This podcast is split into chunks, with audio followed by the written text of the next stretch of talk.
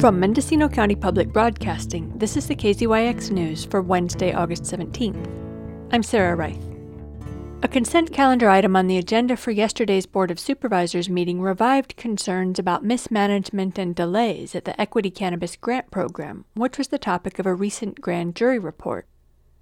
And cannabis issues will now be directed to the General Government Committee, a standing committee that meets every other month under Brown Act requirements and will bring proposals to the full board. Cannabis advocates have long requested a standing committee, but will now work with two supervisors who have not been serving on the more limited ad hoc. The Equity Grant is a state funded direct grant program that's supposed to provide some assistance to people in the cannabis industry who can prove they were harmed by the war on drugs. In 2020, the county received $2.2 million in Round 1 funding. It has also received roughly $800,000 in Round 2 funding. 10% of those funds can be used for administrative costs. Yesterday, the board was asked to approve an amendment to the contract with the company hired to administer the grant, Elevate Impact, by over $83,000 in back pay. The expectation was that the contractor would do 95% of the work administering the funds, but that number has been closer to 50%. Five checks have found their way into the hands of applicants, and 47 approved grant applications are under review at County Counsel's office to make sure the funds won't be misused. Supervisor John Haschak pulled the item for a more fulsome discussion. Dealing with this amount of people and almost $300,000 um, of administration and untold amounts of administration from from our cannabis department because we're taking on you know half of the workload.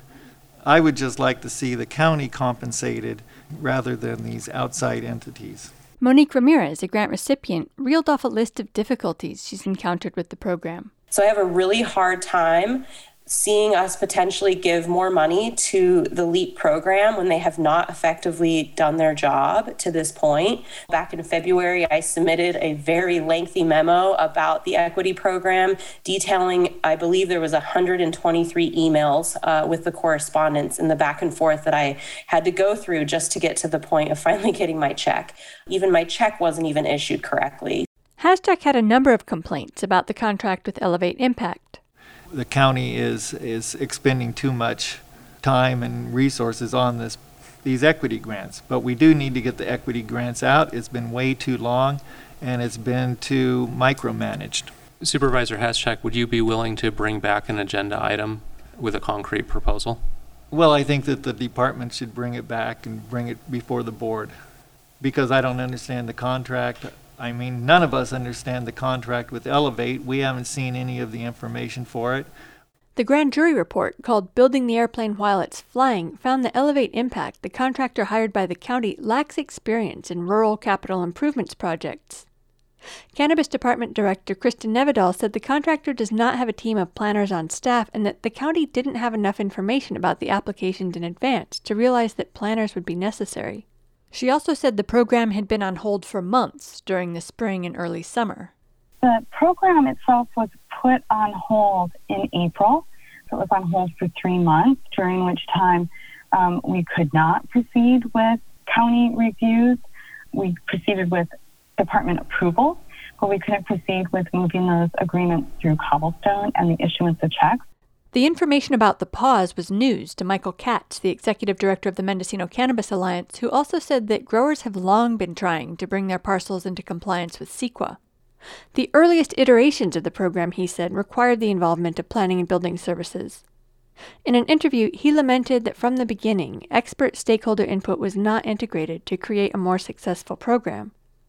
To the question about whether or not the county will be able to pay itself for administering the grant, Nevedal said that with the payments to Elevate Impact, the county was close to the $300,000 administrative cap that's allowed for the $3 million in grant funds. Without the contract administrators, we would have to drastically staff up. We do not have allocations for staff for grant purposes, nor have we budgeted for staff for grant purposes. If the board were to not proceed with the Elevate contract, we would have to cease um, processing equity applications until such time as we had allocations from the board for staffing specific to this program. County Counsel Christian Curtis told the board they had the option of shutting down the program. One option you do have here, I mean, if you're looking to reevaluate, you, you could just decide not to proceed with this program. You could look at wrapping it up rather than, you know, uh, restaffing or moving forward.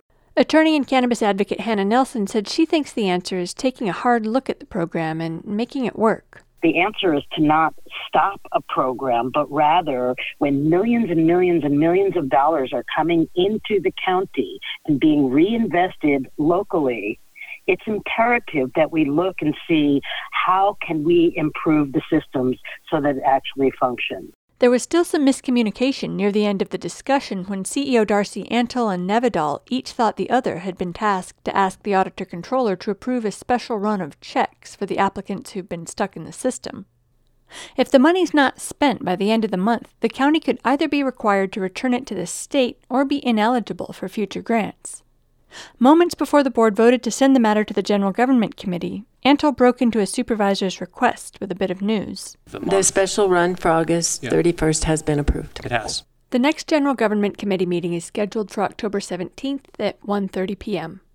For KZYX News, I'm Sarah Reith. For all our local news, with photos and more, visit kzyx.org. You can also subscribe to the KZYX News podcast, wherever you get your podcasts.